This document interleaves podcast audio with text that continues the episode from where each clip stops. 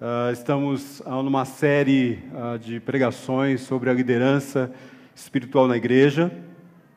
Estamos numa, numa série, numa sequência de cinco reflexões, sendo que o propósito dessa liderança espiritual já foi abordado, objetivo, o foco, e hoje nós vamos ver, nós vamos falar sobre o cuidado dessa liderança espiritual o cuidado exercido por essa liderança. Vamos abrir nossas Bíblias em 1 Timóteo.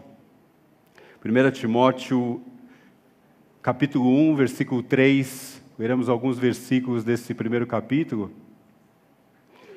onde Paulo escreve a Timóteo algumas recomendações, falando um pouco sobre a liderança, a liderança espiritual ali na igreja de Éfeso, no caso.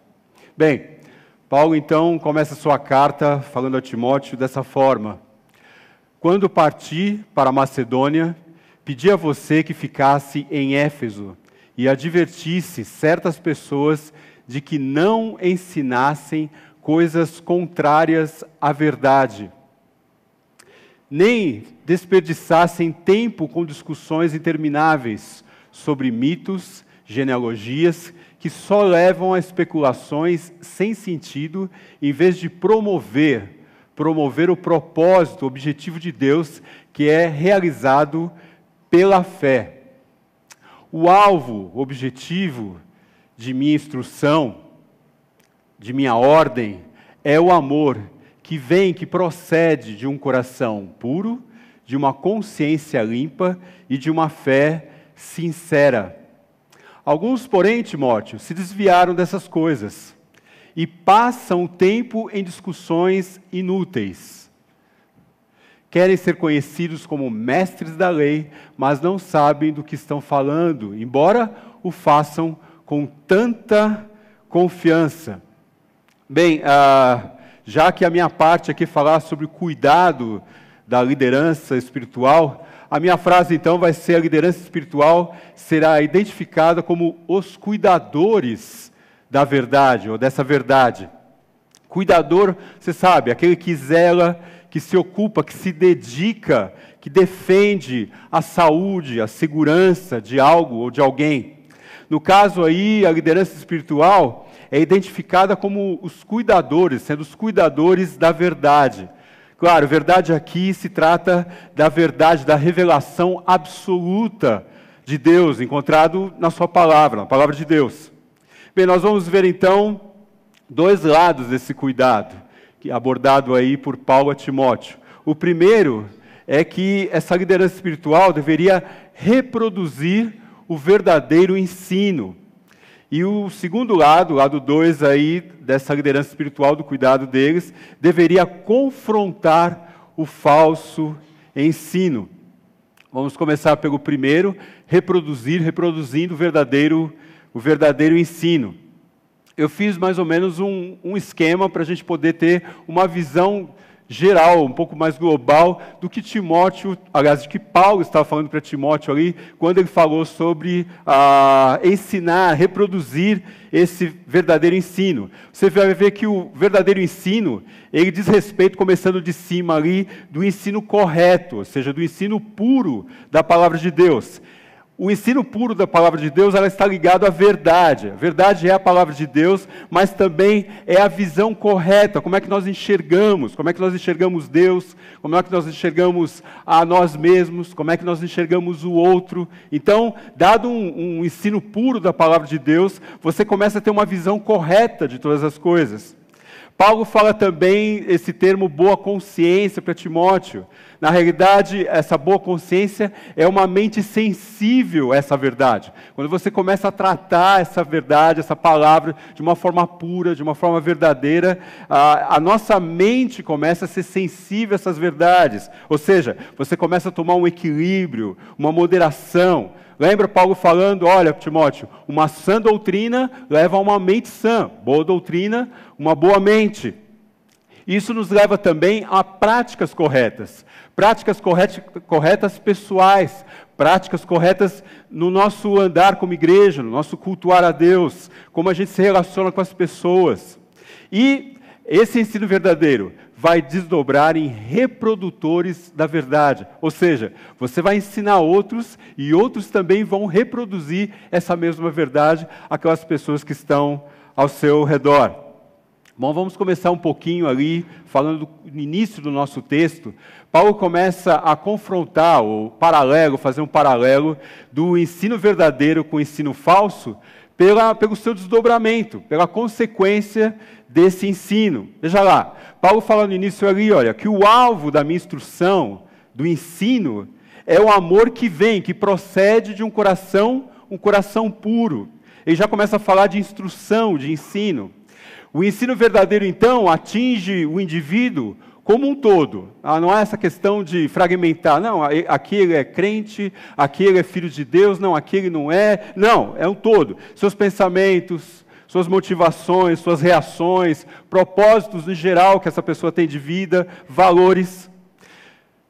Então, se eu começar a pensar num cuidador, pense nessa figura de linguagem, desse cuidador da verdade, um líder espiritual, e eu quero é, trazer um pouco mais para a nossa realidade, um presbítero, ele se empenhará, então, que uma pessoa entenda a salvação em Cristo, mas de uma maneira integral, uma maneira total da vida dela. De forma que essa salvação, essa verdade, atinja cada área da vida dessa pessoa, iniciando uma transformação do seu interior, um coração puro, de caráter, chegando à transformação de uma conduta, de relacionamentos, posturas. Enfim, você vê isso muito claro aí nas cartas de Timóteo e Tito, ele falando da fé juntamente com a piedade, ou seja, uma, a fé junto com uma dedicação a Deus, a uma vida cristocêntrica, temor ao Senhor, né, um comprometimento com Cristo. Paulo dava o exemplo de si mesmo, quando ele fala ali em Colossenses que ele se desgastava, ele se afadigava até que Cristo fosse formado em cada pessoa. Olha que bonito isso, né? Paulo, a preocupação de Paulo. Olha, enquanto cada pessoa não for, ah, Cristo estiver formado nessa pessoa, se a pessoa não chegar ao amadurecimento, eu não sossego, eu estou me desgastando, ensinando. Importante ressaltar que esse ensino, esse ensino verdadeiro do qual Paulo está falando aqui, começa pelo próprio líder espiritual. Então, antes de chegar, né, a ter o seu destino ali, esse ensino em outras pessoas, ele começa por esse líder. No caso, no nosso caso, por esse presbítero. Veja lá o que Paulo fala. 1 Timóteo 4, ele fala o seguinte: Enquanto aguardas a minha chegada, Paulo está fora, então, falando para Timóteo que ele já deve estar chegando, Aplica-te, Timóteo, à leitura, à exortação e ao ensino. Ocupa-te dessas coisas, dedica-te inteiramente a elas, para que todos, todas as pessoas, possam ver o teu progresso.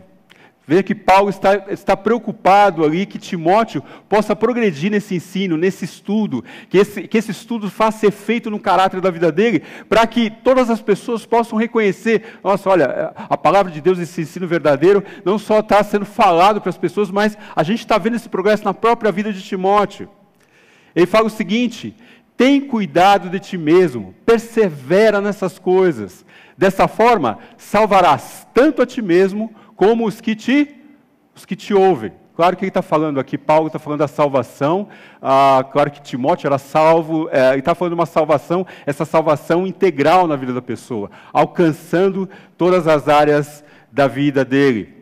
O ensino verdadeiro, então, desdobrará, será reproduzido em todos os segmentos da igreja. Então é interessante, vou te chamar a atenção aqui para a gente olhar ali em Timóteo, em Tito 2, e você vai ver que esse ensino verdadeiro, ele vai começar a atingir todos os segmentos, ou seja, ele vai desdobrar nos segmentos da igreja, na vida das pessoas que estão ali na igreja, estão desfrutando, estão recebendo esse ensino. Olha só, Timóteo, Tito, aliás, no capítulo 2, ele começa o seguinte: Tu, porém, tu, porém, Timóteo, aliás, Tito aqui no caso, fala o que está em harmonia com a sã doutrina, com a boa doutrina, com o ensino verdadeiro da palavra. Continuando no versículo 2 do capítulo 2 também. Exorta os mais velhos. Olha só, Paulo falando para Tito: Tito, exorta os mais velhos, para que sejam equilibrados, para que sejam moderados, é, respeitáveis, sóbrios, sadios na fé. Então Paulo começa ali a instruir Tito: olha, Tito, exorta, fala com os mais velhos. O versículo 3, até achei as presbíteras aqui, olha só, as presbíteras. As mulheres mais velhas, que ali na, linguagem original são as presbíteras, né, no feminino. Então, você, olha, Tito, fala com as mulheres mais velhas, de igual modo, sejam reverentes no viver, não caluniadoras, não dadas a muito vinho, mestras do bem. E olha só o desdobramento desse ensino de Tito às mulheres mais velhas. O que, que vai acontecer? para que essas mulheres mais velhas ensinem mulheres novas a quê? A amarem o marido e os seus filhos. Eu fico espantado quando você está em algum fórum, algum lugar, você já, já presenciou isso, você está num ponto de ônibus, no ônibus, no metrô, no escritório e tal, você vê duas mulheres casadas falando. Gente, é terrível. Não, porque meu marido faz isso, meu marido faz aquilo. Não, porque, ai, que, que eu não vou usar a palavra que as pessoas não. Ai, mas que droga, olha, só tem que servir e ficar fazendo isso para ele, não sabe fazer nada. Gente, que absurdo! Que absurdo, em vez de, de, de, é, é, de é, como é que é, honrar né, o seu lar, o seu casamento, olha que Deus está fazendo, olha, não, peraí, olha, eu, eu, tô, eu, estou ali, olha, ele me ajuda, elogia, né, olha, meu marido, ele, será que ele não faz nada de bom? Será que, é, entende? Será que é o marido que é ruim, ou é, é o olhar da mulher, né, da esposa? Então, é, Paulo fala ali para Tito: Tito, ensina ali as mulheres mais velhas, para que essas mulheres ensinem as mais novas a estarem ali cuidando do marido, a amarem o marido delas, né? a serem equilibradas, puras, eficientes no cuidado do lar, enfim, você vê um desdobramento desse ensino puro. Ah, Paulo também fala a Tito ali: olha, exorta de igual modo os jovens, exorta os jovens, para que sejam o quê? Equilibrados, moderados no seu viver, na sua postura, nos seus relacionamentos, onde eles vão, o que eles estão fazendo, a sua motivação, enfim, e continua aqui falando dos servos, né? Lembrando que naquela época a família não era a família margarina, né? Que a gente vê na, via nas propagandas, hoje a gente nem vê isso, né? Ah, lá o pai, a mãe, as duas crianças, né? Um casalzinho de preferência. Não, antigamente a família era, era, era o seu, a questão do, do mais velho, os casais, os filhos com as suas esposas, os servos juntos, né? Então você tinha uma família ali inteira, ali junta, que viviam juntos, trabalhavam juntos. Por isso que você vê na carta, nas cartas de Paulo ali, essa questão, ó, maridos, mulheres, os filhos, os servos juntos, era uma família ali toda, né? Bem, continuando, esse ensino verdadeiro, esse ensino puro da palavra, ah, ele, ele vai ter um desdobramento maior ainda na igreja, ou na vida das pessoas que estão na igreja. Veja o exemplo de Paulo.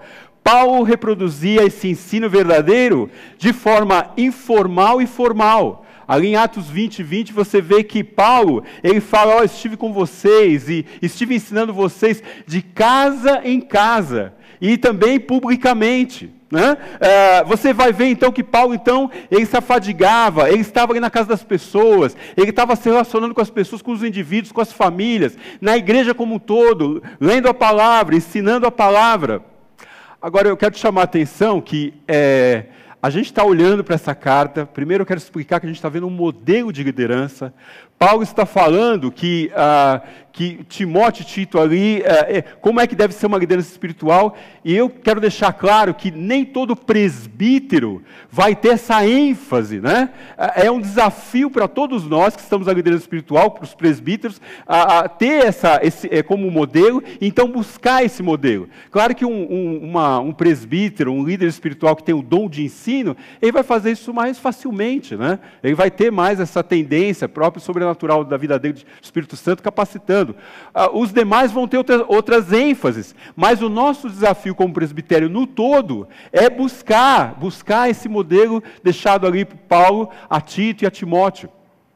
Agora, é, é impossível então que todo ou cada presbítero possa fazer esse papel individual com cada membro da igreja. Então a gente vê aqui, por exemplo, que o modelo, qual é o modelo então para que essa liderança espiritual ela possa desdobrar esse ensino verdadeiro? Você vê ali que Paulo fala para Timóteo de um projeto de ensino. Ele fala o seguinte, 2 Timóteo 2:2, ele fala para Timóteo: Tu, porém, meu filho, fortifica-te na graça que há em Cristo Jesus. O que ouvistes de mim, Timóteo, diante de muitas testemunhas, transmite a homens fiéis e aptos, capacitados, para também ensinem a outros. Então, veja, você precisa ter um projeto de ensino, você precisa ter um projeto dessa palavra sendo ensinada, sendo instruída, sendo exortada.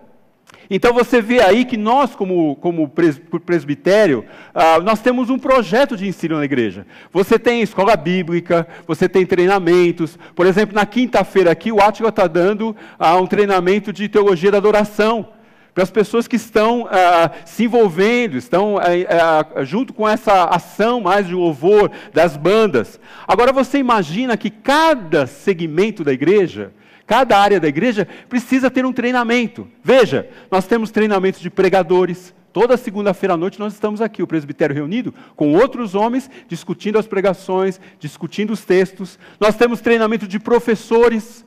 Hoje, por exemplo, aqui, você está tendo, uh, paralelo ao nosso, nosso horário de culto, escolas bíblicas. De onde vêm esses professores?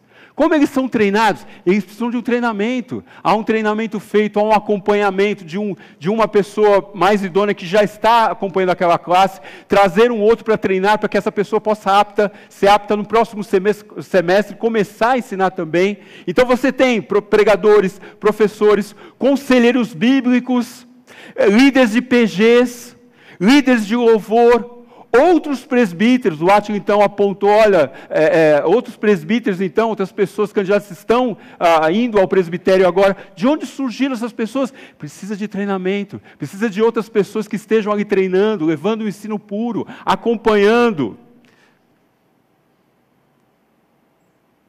Um cuidador da verdade, ou seja, um presbítero, ele tem como alvo ser um reprodutor de reprodutores da verdade.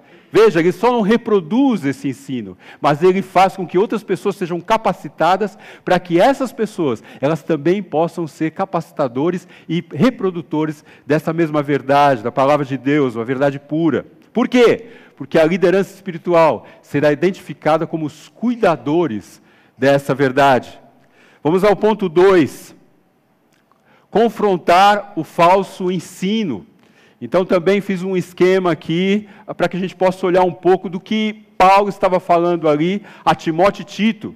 Ele falando de um falso ensino, o que seria um falso ensino? Então, começando de cima, um falso ensino é um ensino distorcido, é, é, um ensino da palavra de Deus distorcido. Ele, ele, ele, ele, está ligado ao engano aí, né? Ou seja, a interpretar não de acordo com a revelação de Deus, as pessoas então não interpretam de acordo com a, revelação de Deus. Então, elas vão olhar a Deus, olhar a si mesmo, olhar as outras pessoas com uma visão, uma interpretação, né, a gente chama de cosmovisão, distorcida. Por quê? Porque elas estão olhando com as pessoas para elas e para Deus, não de forma como a revelação de Deus está colocando.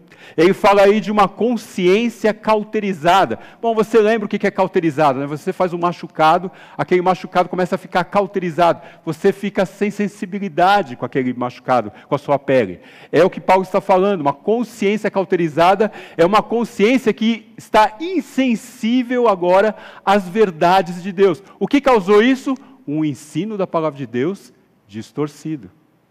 Bem, ele fala de práticas distorcidas. Olha, uma pessoa, então, com um ensino falso, um ensino distorcido da palavra de Deus, ele vai começar a ter posturas e práticas distorcidas também. Vai ser uma pessoa desequilibrada, não vai saber se comportar, não é uma pessoa moderada. E pasme você também. Essas pessoas que estão falando, estão ensinando um falso ensino, um ensino distorcido, eles também vão fazer reprodutores de distorções de coisas enganosas. Por quê? Porque estão reproduzindo aquilo que eles ouviram, e se é um ensino falso, se é um ensino distorcido, eles estão, nós estamos arriscados a levar e reproduzir esse, mal, esse, esse falso ensino, esse ensino distorcido. E aí você tem todas essas flechinhas aí fazendo essa volta inteira, você vê a consequência disso. Bom, vamos conversar um pouco sobre isso. O falso ensino. Bom, você tem um falso ensino, que é um falso ensino explícito, vamos dizer assim. Qual que é? É o que a gente chama, a Bíblia chama de heresia. O que é uma heresia? Heresia é um ensino que afeta diretamente a doutrina da salvação em Cristo Jesus. Por exemplo, a, a salvação meritória é um exemplo bem forte disso. O que, que, o que, que é a salvação meritória? Ah, é, você precisa fazer alguma coisa para ganhar sua salvação. Você está você tá fazendo alguma coisa? Quais são suas obras para você ganhar essa salvação? Pronto, é uma salvação meritória, é uma heresia. Paulo nos dá exemplos de heresias, como, por exemplo, a relação à santificação. Por exemplo, você encontra na palavra aqui em Timóteo e Tito ensinos falsos que proibiam o casamento. Não, você vai ser uma pessoa santificada se você não casar. Ou se você é casado, então não tem relação sexual com a sua esposa, seu marido, porque aí você vai ficar santificado. É o que eles falavam. Ordenavam a abstinência de alimentos. É, defendiam que o corpo é ruim e só o espírito é santo. Aí, aí desdobrava disso, né? negavam, por exemplo, que, que Jesus não poderia vir em carne, então, já que o corpo é ruim, como é que Deus pode vir em carne? Você vê como isso vai desdobrando. Ah, alguns afirmavam que a ressurreição no final dos mortos já havia acontecido. Pronto, está aí, está feita a confusão. Como? Eu fiquei, mas então. Por... Paulo chama esses ensinos de espíritos enganadores e doutrinas de demônios, de homens mentirosos. Veja um pouco o que ele fala ali para Timóteo: Timóteo, trava o bom combate, Timóteo trava o bom combate, conservando a fé e uma boa consciência. Pois alguns, vindo a rejeitá-la, naufragaram na fé. É tão interessante Paulo usar essa figura de linguagem, porque Paulo ali nas suas viagens missionárias, você vê que ele estava ali, daqui a pouco havia um naufrágio, acontecia naufrágios ali. E ele pega essa, essa, essa figura e coloca no seu texto, falando, olha, as pessoas então, elas estão caminhando, estão vivendo, só que nas distorções que elas estão aprendendo, elas acabam deixando a sua fé, caiu do caminhão, naufragou. Onde está a sua fé em Cristo? Onde está a sua convicção? Convicção de salvação? Quem é Deus na sua vida? Quem é Cristo na sua vida? O seu enraizamento na palavra de Deus? Acabou, ficou lá atrás. A pessoa está é, é, tá, absorvida de dúvidas e incertezas. Por quê? Ensinos falsos, ensinos distorcidos. Agora, será que quando Paulo fala sobre rejeitar uma boa consciência. Paulo fala: olha, é, é, muitos rejeitaram a boa consciência, e a gente já viu que é uma, uma consciência sensível à verdade de Deus. Isso está tão di, distante, está tão distante de nós assim, quando a gente fala de mente cauterizada. Será? Ah, quando o ensino, prestem atenção, quando o ensino é baseado na própria experiência da pessoa, quando o ensino é baseado na própria experiência da pessoa, nos nossos próprios sentimentos. Ah, eu sinto. Ah, Deus está aqui. Não, eu não sinto. Deus foi embora. Cadê Deus? A pessoa fica baseada no sentimento. Eu sinto, é Deus. Não, eu não sinto, não é Deus. Ela fica totalmente desestabilizada ah, nos nossos próprios sentimentos, no nosso achismo. Não, eu acho isso. O que, que você acha? Não, eu acho aquilo. Mas o que, que a revelação da palavra de Deus diz sobre isso? E não baseado na revelação da palavra de Deus. Estamos reproduzindo o quê? Quando falamos dos nossos sentimentos, das nossas experiências, não baseado na palavra, estamos falando de um ensino distorcido. Estamos muito tendenciosos, vamos dizer assim melhor, a levar um ensino distorcido, um ensino falso. Olha que Paulo fala mais aí para Timóteo, porque chegará o tempo, Timóteo, em que não suportarão a sã doutrina mas desejando muito ouvir coisas agradáveis, ajuntarão para si mestres segundo seus próprios. Aí ah, tem uma explicação que Paulo fala então. Por que, que essas pessoas estão sendo levadas para um ensino distorcido muitas vezes? Por que, que essas pessoas estão sendo atraídas por um falso ensino? Porque isso satisfaz o quê? Coração deles. É isso que eu quero ouvir. Ah, você não vai falar para mim que isso aqui que eu estou vivendo é pecado? Ai, que palavra forte, gente. Pecado. Ai, pecado é coisa lá da, né, da, da, da 1500 ali e tal. Não, não, a Bíblia fala que isso é pecado, é pecado. Bom, como é que eu trato, como é que a Bíblia, a revelação de Deus, trata pecado? Não, não, mas as pessoas, Timóteo, elas querem coisas que satisfazem o desejo do coração delas. E não só desviarão os ouvidos da verdade, mas se voltarão para as fábulas. Fábulas, histórias inventadas.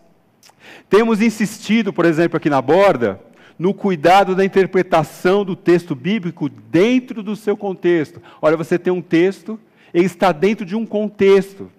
E talvez possa passar na nossa cabeça assim: ah, é, será que isso é, não é um certo preciosismo? Ficar vendo a questão do texto dentro do contexto, não é um preciosismo? Qual o problema de uma alegoriazinha, assim, né, uma alegoria? Inventar uma coisinha aqui, inventar uma coisinha ali, né, juntar a Bíblia com uma. dá tão certo, né, uma história. Paulo escreveu aos Gálatas o seguinte: se você tirar, olha só que interessante, se você tirar ou você acrescentar algo ao Evangelho, já não é evangelho. Já não é o puro evangelho. O evangelho não precisa do nosso jeitinho. O evangelho, a, a, verdade, a palavra de Deus, a revelação, não precisa do nosso jeitinho. Ah, eu vou acrescentar isso, porque talvez ele vai crer. Então eu vou pôr um pouquinho ali. Olha, Jesus, Jesus, ele está pensando em você. Olha, olha, ele morreu na cruz lá, ele estava pensando em você. Não, gente. A palavra fala que Jesus morreu por todos os homens, para que todas as pessoas fossem salvas. Eu sei que Jesus, por exemplo, em João, você vê os encontros Jesus, tão interessante, Jesus se revelando ali, né, a mulher samaritana e tal, mas a gente quer colocar o, o evangelho, não, Deus está, olha, só tem eu aqui, é, não, eu sou tratado que nem filho único por Deus. Gente, assim ele vai, eu não preciso dar jeitinho na palavra, a revelação de Deus ela já é completa. Porque já não é mais o puro evangelho, já não reproduz o evangelho verdadeiro, já é falso, como a gente diz, é fake, né? Já é um evangelho fake, já não é evangelho. Outro exemplo, a tradição interpretativa. A tradição interpretativa é um outro exemplo em que vamos falando, ensinando tal e tal texto da Bíblia sem saber. Sabe? Aquela, ah, eu aprendi assim, eu falo assim. Não, esse texto quer dizer é isso. Tá, mas você, você sabe que você. É, entendi, você pegou isso onde? Não, que eu aprendi isso na igreja tal. Tá, mas você estudou o texto? Você olhou para ele, você foi, pesquisou, viu o contexto. Você sabe qual é o contexto? Qual, qual de fato é o seu significado? Quem escreveu esse texto? Para quem escreveu? É, qual é o problema que está sendo tratado ali, naquele momento ali? Paulo, qual é o, qual é o problema que existia ali? Como Olha que perigo, gente. Como você vai fazer o transporte para os nossos dias? Dois mil anos atrás, igreja primitiva, aí você vai pegar ali a história, o que aconteceu, e trazer para cá. Você precisa saber o princípio, tirar a cultura, o contexto histórico, trazer o princípio. Senão você vai trazer coisas de lá, não, vai todo mundo usar véu. Olha, já vou falar para as senhoras, viu? Todo mundo de véu domingo que vem aqui, tá? Porque é isso. Mas qual era o contexto? Qual era o problema ali abordado? Eu preciso ter muito cuidado, cuidadores da verdade, eu preciso ter muito cuidado para fazer esse transporte. Pense só, Pense só. Pessoas, pessoas estão endividadas. Pessoas estão endividadas porque foram convencidas que tinham que dar a sua melhor oferta. Mesmo sem ter dinheiro. Fazer um empréstimo. Por quê? Porque senão não iam poder conviver, ter a comunhão na igreja. Não, você tem que dar o dízimo. Eu não vou falar nem de histórias que você já conhece. Não vou usar de histórias aqui. Mas pessoas estão endividadas porque aprenderam um ensino falso distorcido que elas têm que dar, que nem a, a viúva, você tem que dar tudo.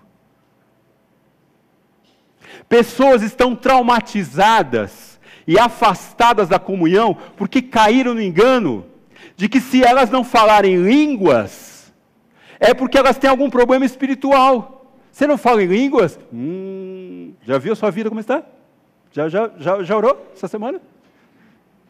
Você tem algum problema espiritual? Você não é tão espiritual assim? Você está em pecado? Olha só que absurdo.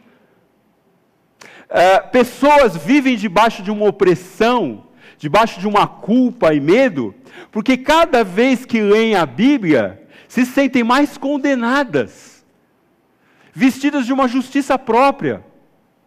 Olha, a pessoa vai ler, não, Deus está me condenando. Olha aqui, Deus está me condenando.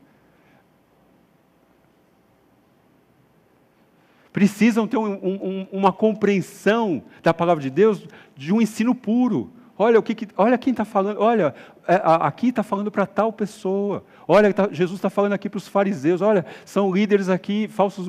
Não é com você.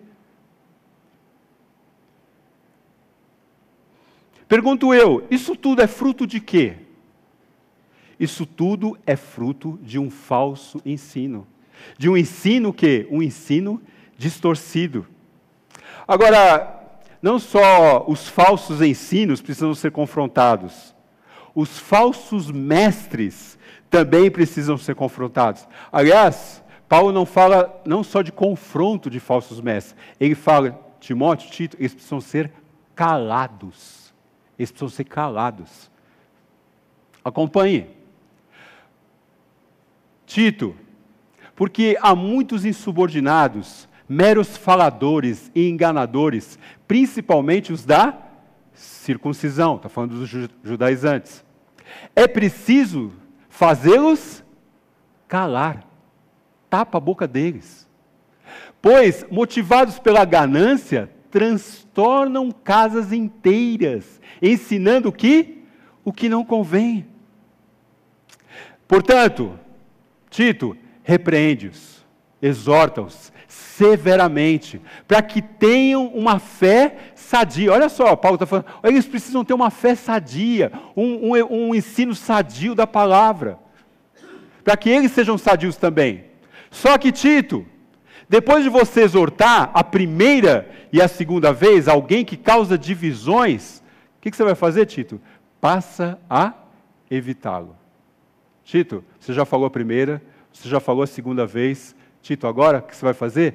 Passa a evitá-lo.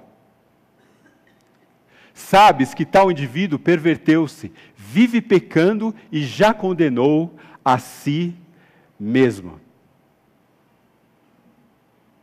Bem, hoje nós vimos que nós devemos ser cuidadores da verdade.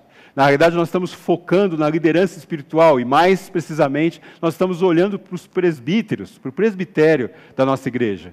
Então, nós vimos dois lados desse cuidado. Primeiro, reproduzir o verdadeiro ensino.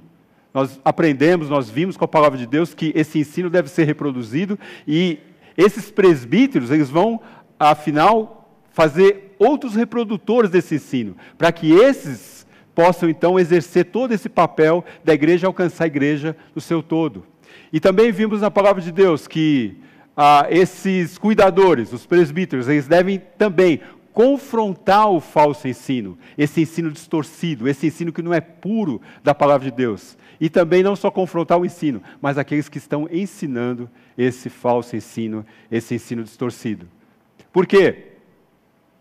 Porque a liderança espiritual, o presbitério, será identificado como os cuidadores da verdade. Deus abençoe vocês. Vamos orar? Senhor, a gente está aqui, ó Deus, uh, buscando toda a capacitação necessária e dependência do Senhor para esse processo do reconhecimento do presbitério, da diretoria, dos líderes de ministério. Senhor, como já estamos falando, dependemos totalmente do Senhor. Nos ajuda, nos capacita, nos dá entendimento, um, um ensino puro da tua palavra, para que possamos olhar para a tua palavra, a revelação do Senhor, e poder então buscar como alcançar isso, como atingir aquilo que o Senhor tem nos colocado como meta. Em nome de Jesus. Amém.